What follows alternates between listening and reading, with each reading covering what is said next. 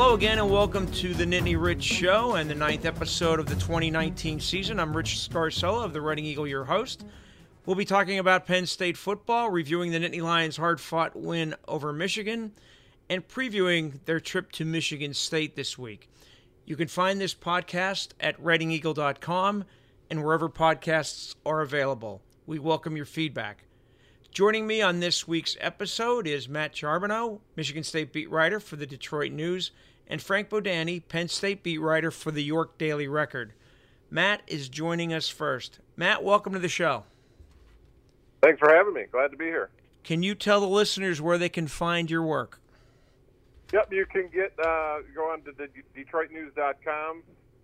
Everything's there, and then, of course, you can follow me on Twitter, at Matt Charbonneau, and we got a podcast going now, The Green Room, and all sorts of coverage there on Michigan State football and basketball. Excellent. And by the way, I know we're mainly here to talk about football, but the AP poll came out today, right? I think, and Michigan State is ranked #1. Yeah, first time ever. It seems kind of strange. They never have been. But wow, I didn't know that. First time preseason one. They've been two a few times, but never #1. Wow. Let's get to football. Michigan State is 4-3 overall and 2-2 in the Big Ten. In a bit of odd scheduling, the Spartans have two byes in 3 weeks, including one last week.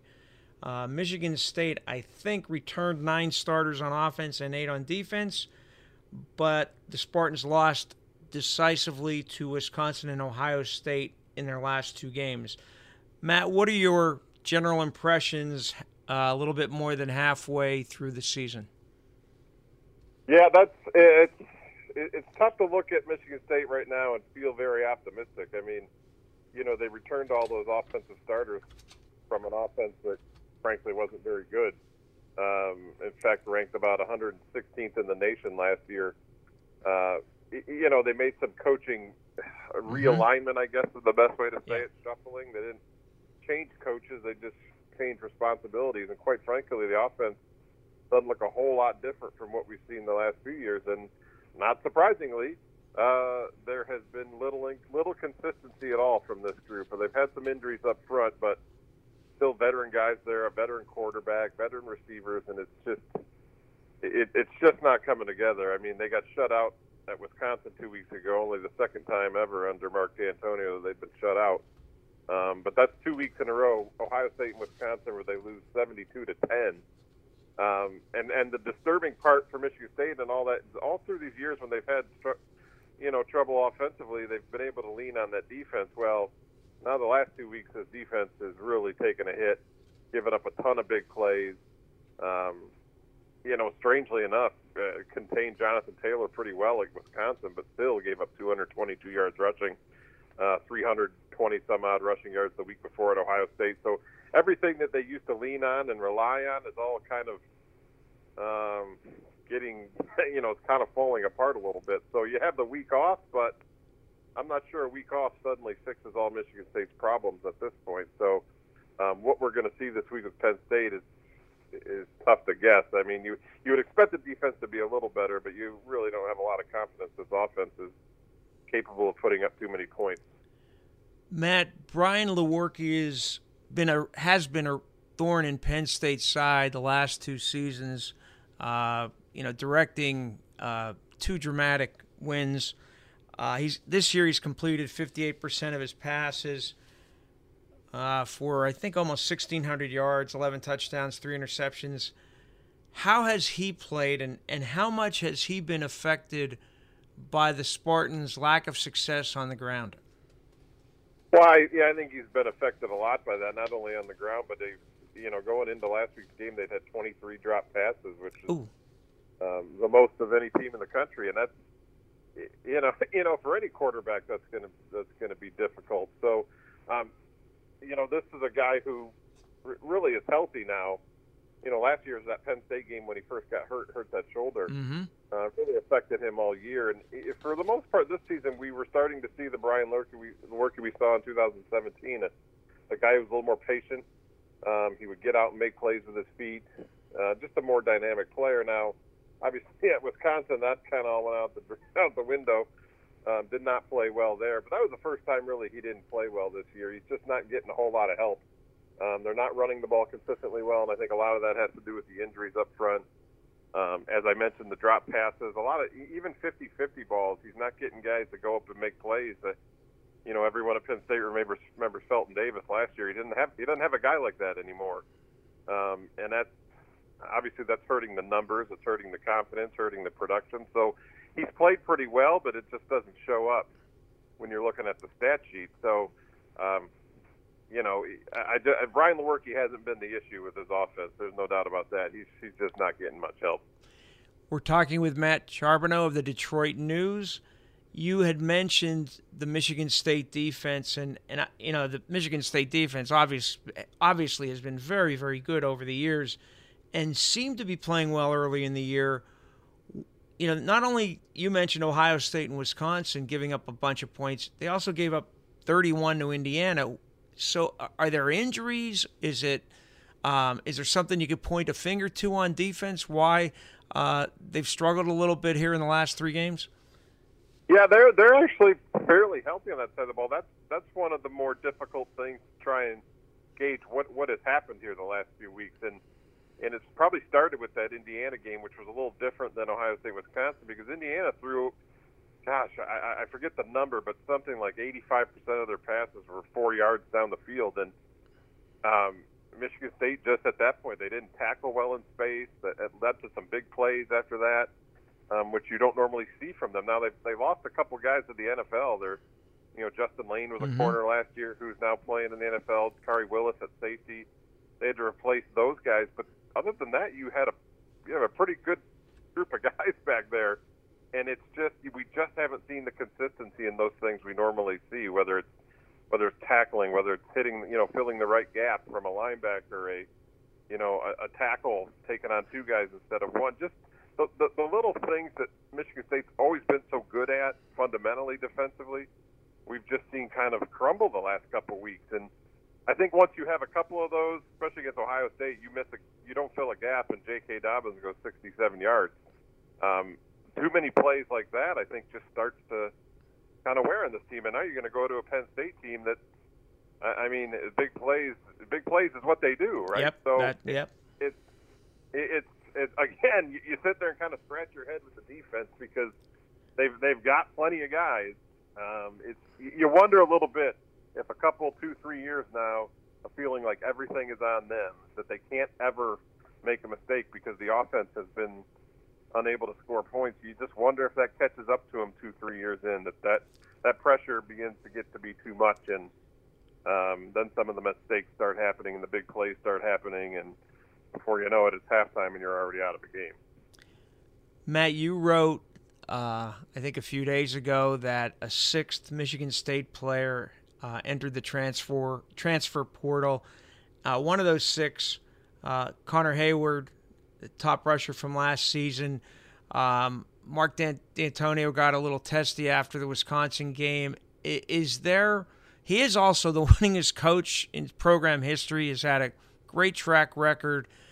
Is he feeling the heat? Is there pressure on him right now? Yeah, what the pressure is a little tough to gauge how much, but I think it's absolutely out there. Now, the players in the transfer portal, I don't think has a whole lot to do with it. Most of those guys, Connor Hayward included, had been passed up by younger guys and either weren't playing or were in severely diminished roles. When you think back to like 2016 when they went 3-9, there were a lot of issues on that team, and you know, a divided locker room, all sorts of stuff. I don't see that with this group. I think it's just guys looking, you know, with the new transfer rules, you can move on. So I think that's kind of, I don't think that's indicative of an issue. But that said, there's pressure on Mark D'Antonio for sure. I mean, this is a guy who said, trust me, I'm the guy who turned this program around. Me not making offensive changes in the offseason, that's the right call. And, you know, and he earned that benefit of the doubt. Well, here we are 7 games in, and it's clearly not working, and it's getting to him because, as you saw after the Wisconsin game, he was not exactly happy with questions about his offense. Mm-hmm. You know, and there's other stuff going on, too. I mean, there's off-the-field stuff. He's going to be deposed in a suit from a former employee in January about some of the recruiting issues in the past. And you got to imagine that's weighing on him too. So he's got a retention bonus coming up in January of $4.3 million. You wonder if he sticks around to take that and get out. It's, I mean, 13 years in, you can, and you know, in his mid-60s, it wouldn't be the worst thing in the world. You know, a guy can say that's it. So you just kind of wonder where he's at in his head right now. Is, you know, is all of this, is he getting to the point where he's like, okay, I'm good? Because the product on the field hasn't been what, I mean, geez, you got to go back to the playoff year 15. Since that point, it's been a lot of frustration for this group. So you're just kind of up in the air where Mark D'Antonio is right now, because fans are a little bit frustrated that they kind of keep seeing the same thing over and over again. It doesn't look like much is changing. Matt, you wrote an overview on the Big Ten at the half, well, we'll call it the halfway point of the season, like you did. It sort of is, right, in Monday's Detroit News. Can anybody beat Ohio State in the East, or maybe in the league? Yeah, I mean, I think they can. I mean, I think Penn State can. I think Wisconsin can. Whether they will or not, I'm starting to wonder if that's possible. And I, you know, Wisconsin, the thing about it is, look, Ohio State's clearly, I think, the best team, and Wisconsin might be almost as good. But the reality is, when you lose to a team like Illinois, you put yourself in a bad spot when it comes to playoffs. Now they might, you know, their path to winning the West and getting to Indy is still there because they still play Minnesota. But it's just tough when you're a team like Wisconsin with a loss like that, if it gets to that point. And then Penn State, to me, is the one I'm still just kind of up in the air about. I really like them defensively, and I just wonder offensively if they're going to be consistently good enough. You know, as like we saw last week against Michigan, yeah, they were great for a quarter, and then kind of disappeared a little bit. So yeah, I'm up in the air on Penn State. I'm not saying they can't beat Ohio State and they can't win the East and win the title and make the playoffs. Obviously, if they beat Ohio State and win the East and win the Big Ten title, they're going to go. I just right now, to me, I think Ohio State's clearly the best team. I would give Penn State a chance and Wisconsin a chance. But beyond that, no. I guess what I was trying to say is that you've got a clear best team, a couple teams that might be as good, and after that, boy, this year the Big Ten is a bit of a, I mean, fairly underwhelming. I know Minnesota's 7-0, but I'm not buying that one for too long. Well, I was going to get to them. Who do you see Wisconsin coming out of the West, or? Yeah, I still do. I mean, they play Minnesota toward the end of the year. I don't have their schedule in front of me. I think it's the last game. Yeah. Yeah, to me they're still the best team over there. I mean, I know they didn't play well against Illinois, but I don't think people think suddenly that means that they're a terrible team. It was just one of those days. Yeah, I do. I'm just not buying Minnesota when I look. I guess when you look at a resume or look at their non-conference wins, all one possession wins against South Dakota State and Georgia Southern and teams like that, and they've been a little better the last couple of weeks. Maybe I'll get proven wrong on Minnesota, but I'm not buying that exactly yet. So I think Wisconsin's the clear team over there, and then obviously the Ohio State Penn State game is going to be pretty darn big when it comes up here. Yeah, in a few weeks, couple of weeks. So I just think Ohio State's the team to beat. Okay. Couple teams that might have a shot after that. It's really those three teams that have any chance, and that'll all play out here over the next few weeks. Matt, I know you cover Michigan State, but you do write for the Detroit News. What do you make of the Michigan situation right now? How much heat is on Jim Harbaugh? Yeah, it's the weird thing over there. I'm not sure how much heat will ever be on him at Michigan when it comes to the administration and all that. I have a hard time ever seeing him get forced out there. If things don't go well and he leaves, I think it's going to be by his choice of maybe going back to the NFL. It's just while fans get frustrated, you just don't ever hear the people around there in the administration or you know, the higher ups there talking about an issue with Jim Harbaugh. Now, they're definitely all frustrated that it looks like again this team won't be playing for even a Big Ten championship, but I just have a hard time right now seeing anyone in Michigan, Ward Manuel, the AD, anybody there forcing Jim Harbaugh out or firing him or looking for somebody else. Because, look, this was their guy. Yeah. I mean, when they had Rich Rodriguez and Brady Hoke, it was all kind of like, well, that's not really the guy. So when they were finally able to get Jim Harbaugh, you know, they really wanted him when they hired Brady Hoke, but he took the Niners job. So when they got him for this, this was it. You know, this is our guy to win championships, and now 5 years in, it's still not happening. Yeah. The fans are definitely frustrated. The fans are kind of at their wit's end. It's a strange thing. It's like Michigan fans don't want to say Jim Harbaugh is not getting it done, but the reality is he's not. So where it goes is going to be kind of interesting to see, because clearly they're not winning a championship this year. No, they're not. And to see where the administration goes, it's going to be fascinating, because I don't see them pushing him out. And unless some NFL team comes calling, which could happen, I'm not sure there's a change coming anytime soon. Matt, last thing from me. Penn State is favored over Michigan State by about a touchdown, but the Spartans have won 4 of the last 5 meetings. What do you expect Saturday? Yeah, I think Penn State's still the better team here. I mean, as I mentioned, Michigan State offensively just – you never know what you're going to get. The consistency just hasn't been there. And the way Penn State's playing defensively, I'm not so sure it's happening this week. So, I don't think it's going to be a shootout, but I think they win that. I think they cover that number, maybe win by like 10, something like that, 27, 17, or 14 along those lines. So not a blowout, not a shootout, but I think Penn State proves that it's the better team in this one and, walks out of there still unbeaten. That's Matt Charbonneau of the Detroit News. Matt, thank you, and thank you for doing it on such short notice. I really appreciate it. Absolutely. We'll see you Saturday. Thank you. And joined in this segment by Frank Bodani of the York Daily Record. Frank has covered Penn State football for, I think, 25 years. Welcome back to the show, Mr. Bodani. Great to be here. It's taking you halfway through the season to have me on, so I am so ready to roll with her.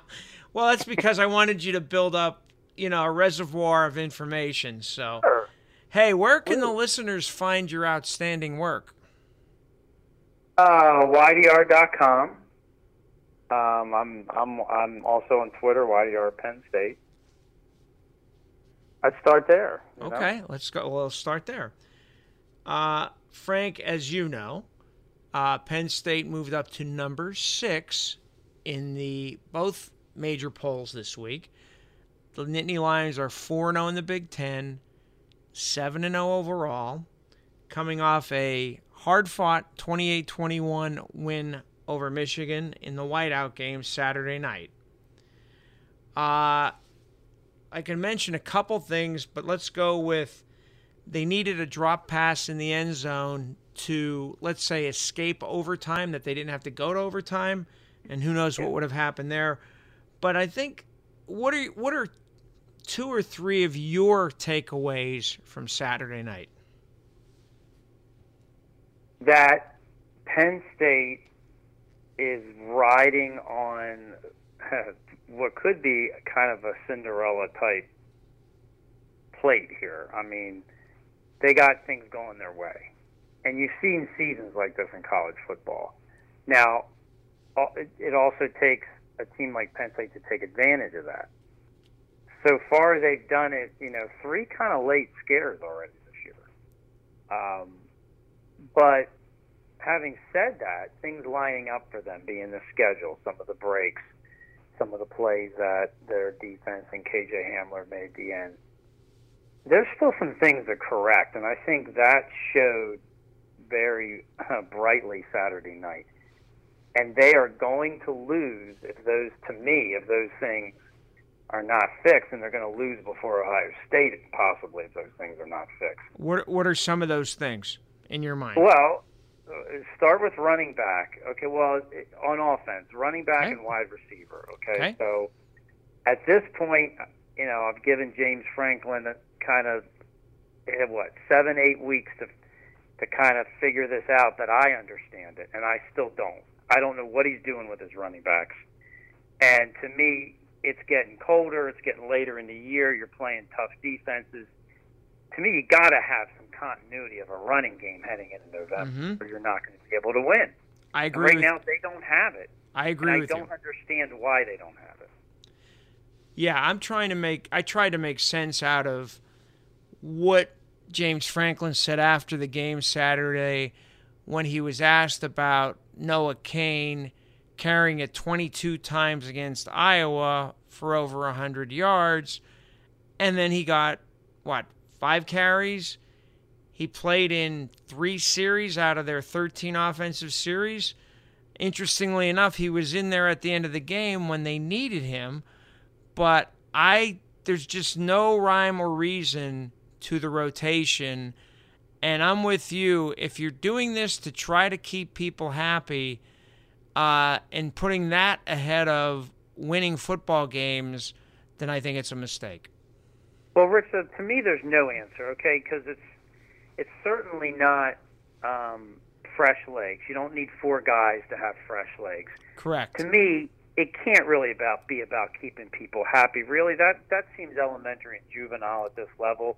You got 4 running backs. You have 2 more studs coming in next year. Mm-hmm. Okay, so you're struggling to handle 4. How are you going to handle 6? Why do you care about any of that? Not why do you care. Why should you care? You shouldn't. Absolutely. Yeah. And it's not like they're not talented players, but come on, how do you not see that there's no continuity here when you're literally rotating them every series? Now, and I don't think it's because can it possibly be because of any type of off-field problem that Noah Cain had? Because if so, why would you have him in there in the first half where he caught a pass and was in on one series? Why would you just say he can't play in the first half? He can't play at all. James never said that. He didn't. It's not the way he used him. So we're left just wondering what it is, and he won't really say. It doesn't make any sense. No, right, and we're left scratching our heads trying to figure out not just Noah Cain. Not that we I think you and I agree, and I know most of the folks who covered Penn State think that he is their best running back. He's their most productive back.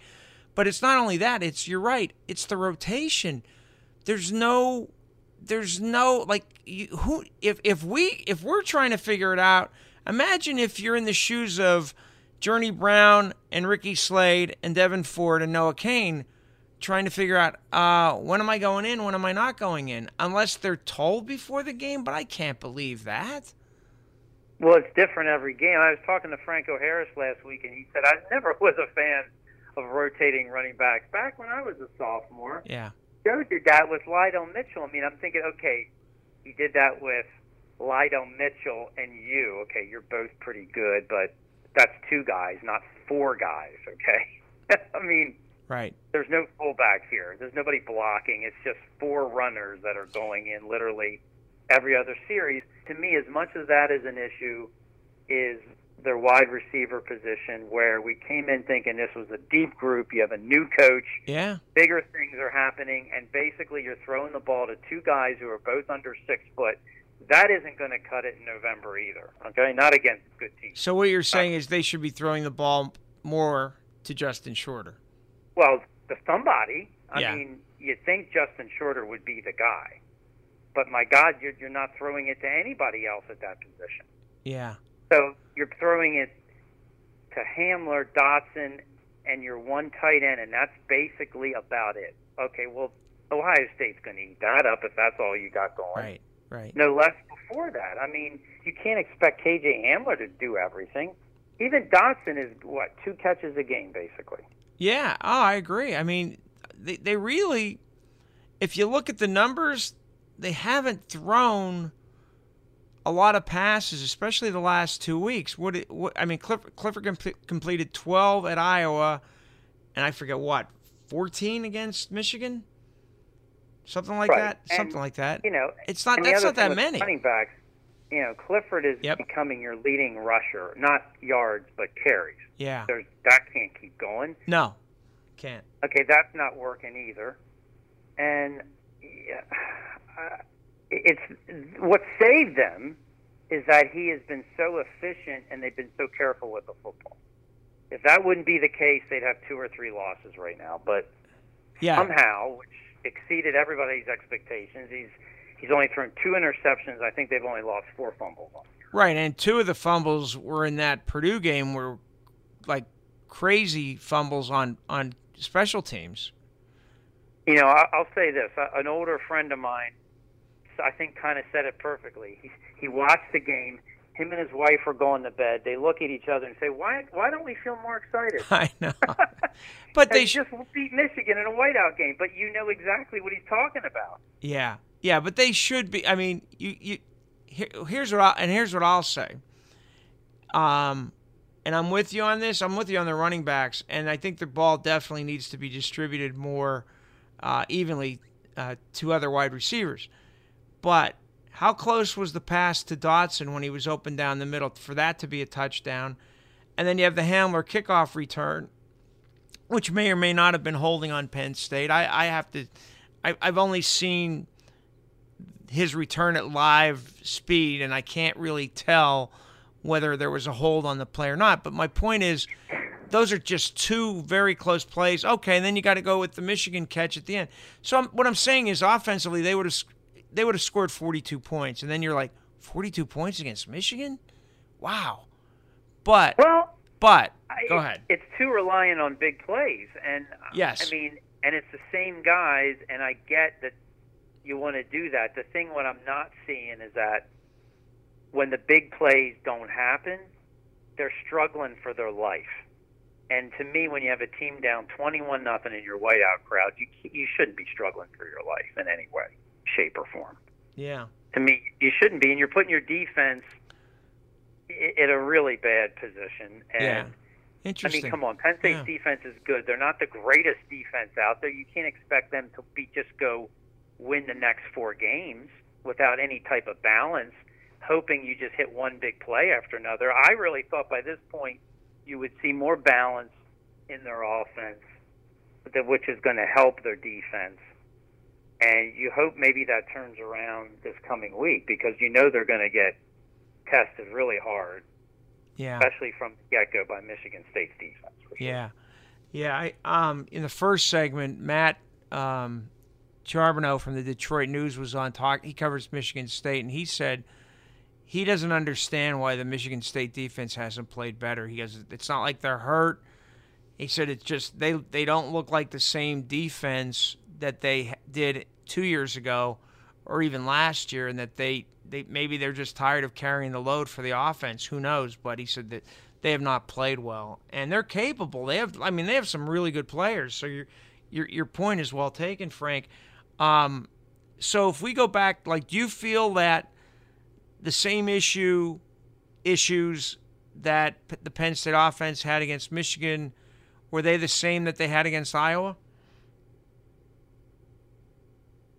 Well, no, not exactly. Okay, not exactly, because they seemed to me that they committed more to their running game. I think they should have ran the ball a little bit more at the beginning of the Iowa game. But certainly in the fourth quarter, when you're playing in a supercharged environment against that team that was pretty desperate, was playing pretty well on defense. Penn State recognized it and said, we want our best running back to try to help us win this game at the end. And they did that for the series. Right, and they ran the ball effectively in the last 10 minutes of the game. I don't think they threw the ball as effectively as they have. I mean, I think that, to some degree, despite all these big plays, I think it's been an issue to some degree the entire season. And I think some of it's expected. Don't get me wrong. I mean, I'm not trying to downgrade Sean Clifford in any form or fashion. He's a new quarterback. You can't expect him to be blazing, setting records, but I think I expected a very deep Penn State receiving core, two tight ends if they're healthy. He's going to have tons of options. It's going to really help break things in for him. And I think, to me, I just haven't seen that at all. And that's, I think they've gotten by with it. That's why I started off by saying I think things have gone their way. The schedule's set up nicely, but to me, if they keep taking the same formula, I don't know if it's going to go so well the rest. Yeah. Well, you wonder. You know, Franklin mentioned after the game about shots down the field, but like if a pass, maybe the pass rush, forces Clifford or out of the pocket or sacks him, and that's prevented, and guys were open, and I don't know.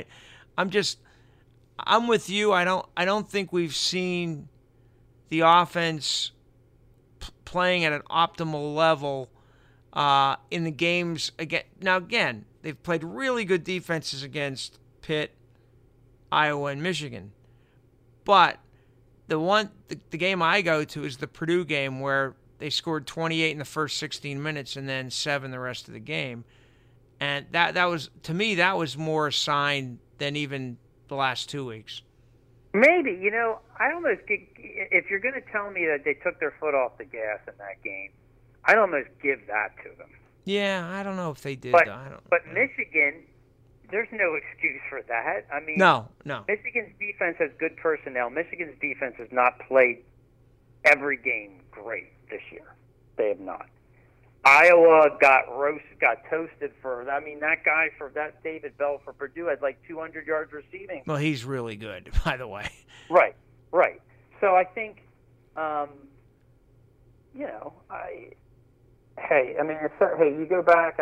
I'm sure I didn't cover the team. 1986 was they won how many games by a few points? Yeah. There's different formulas. Yeah. For success. I mean, we can look back on it differently. I'm just saying that when there's things, I guess I'm being a little hard on them because I see these opportunities. I see the potential in these certain things, and I'm kind of, I'm perplexed at why they're not using them better. To me, if you don't have them, you can't use them. They seem like they have more talent at running back and healthy tight end and receiver, or at least we were told they did at receiver, and they don't seem to be using them all to their ability. I don't understand. Do you think they're whether it's James Franklin or Ricky Ronnie or both are having trouble trying to figure out what they want to be?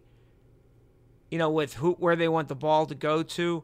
I mean, they want Hamler touched the ball 13 times on Saturday night, but there 5 of them were on kick returns, so.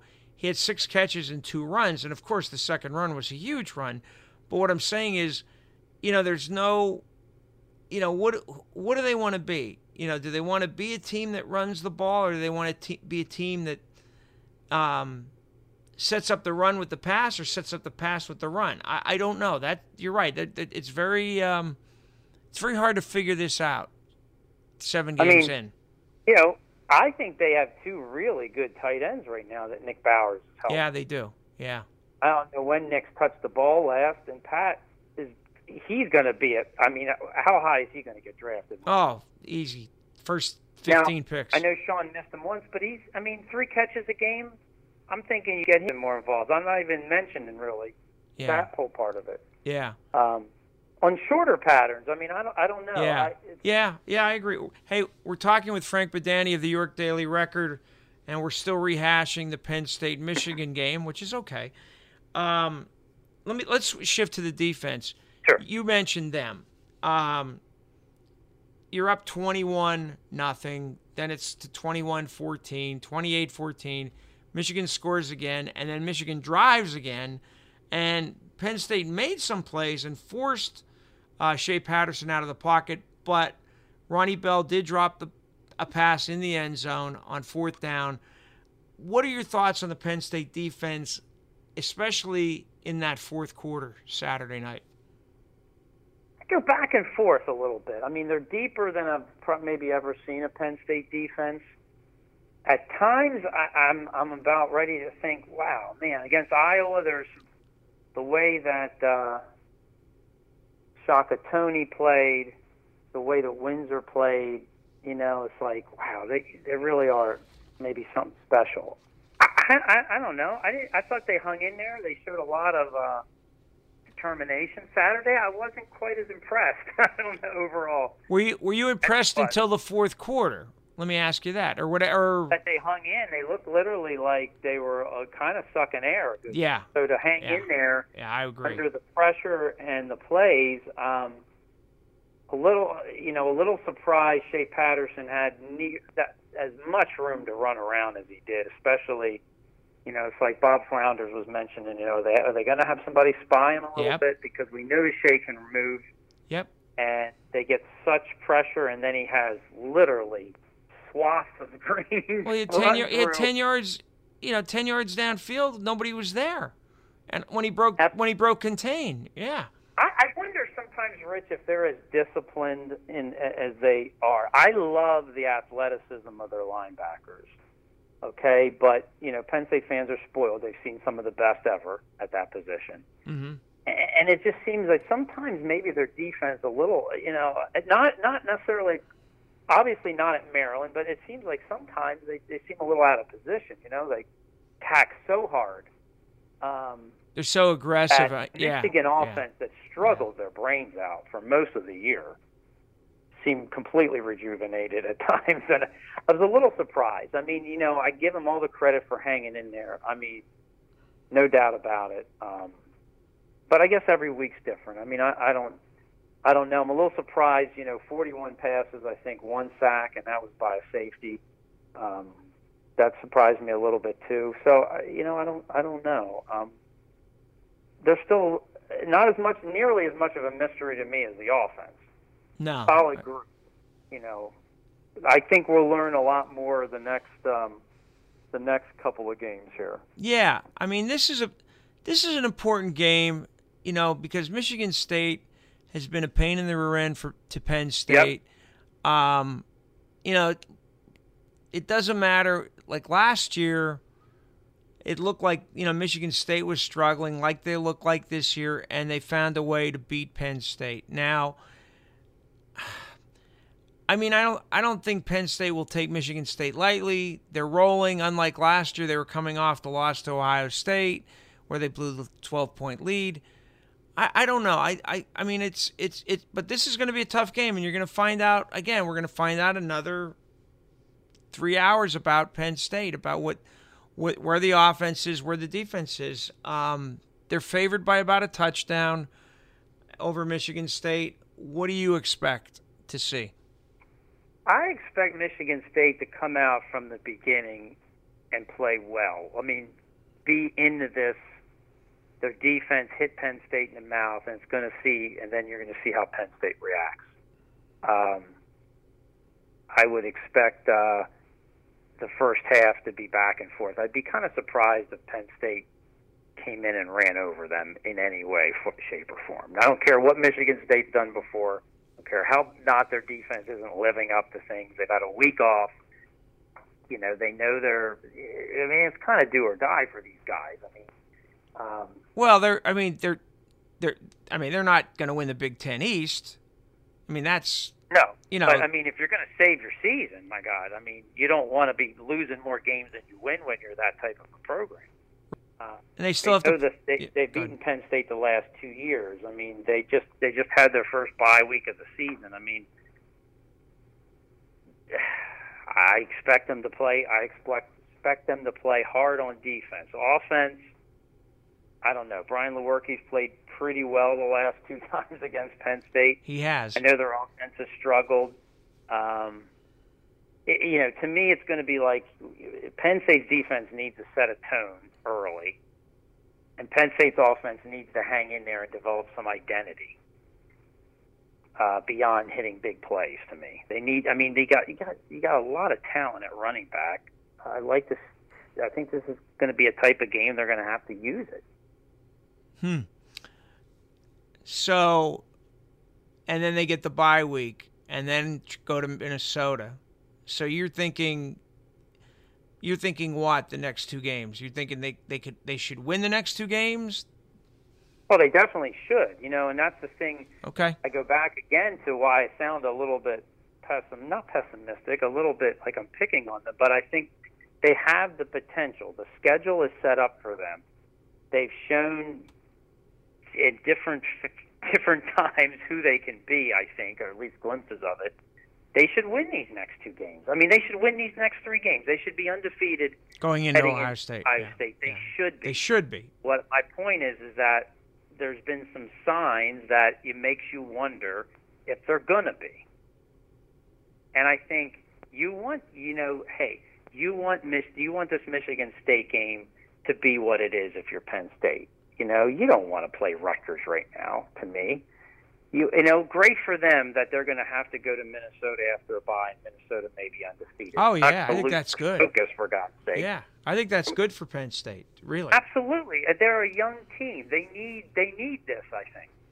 They need this. They need these kind of challenges. You know, this is set up as well as it can, I mean, for them to win the next 2 weeks and come back home against Indiana. I mean, it really should be. Now, let's see what happens. I mean, if they can protect the ball the way they have the first 7 games, if they can not make glaring mistakes like they really haven't the first 7 games, they're going to be in there and they're going to be in position, and let's see how things develop, especially on offense. I mean, I guess cautiously optimistic if you're a Penn State fan. Okay. Frank, we're running out of time. Can you please remind the listeners where they can find your work? Sure. Okay, so York Daily Record, YDR.com. I'm on Twitter at YDR Penn State. Start there. That's a good place to find my work. I really appreciate you having me on, Richie. I appreciate you giving me your strong opinions. I love it. Yeah. Thank you for letting me, you know. That's good. That's why we're here. Frank, thanks. That's Frank Bodani of the York Daily Record. You can find this podcast on ReadingEagle.com and wherever podcasts are available. We welcome your feedback. You can find my content in the Reading Eagle and Media News Group publications in the Philadelphia area and on ReadingEagle.com. You can find links to my stories on Twitter at Nittany Rich. We'll return next week when we review the Penn State-Michigan State game and look ahead to the final 4 games of the regular season. This has been the Nittany Rich Show. Thanks for listening.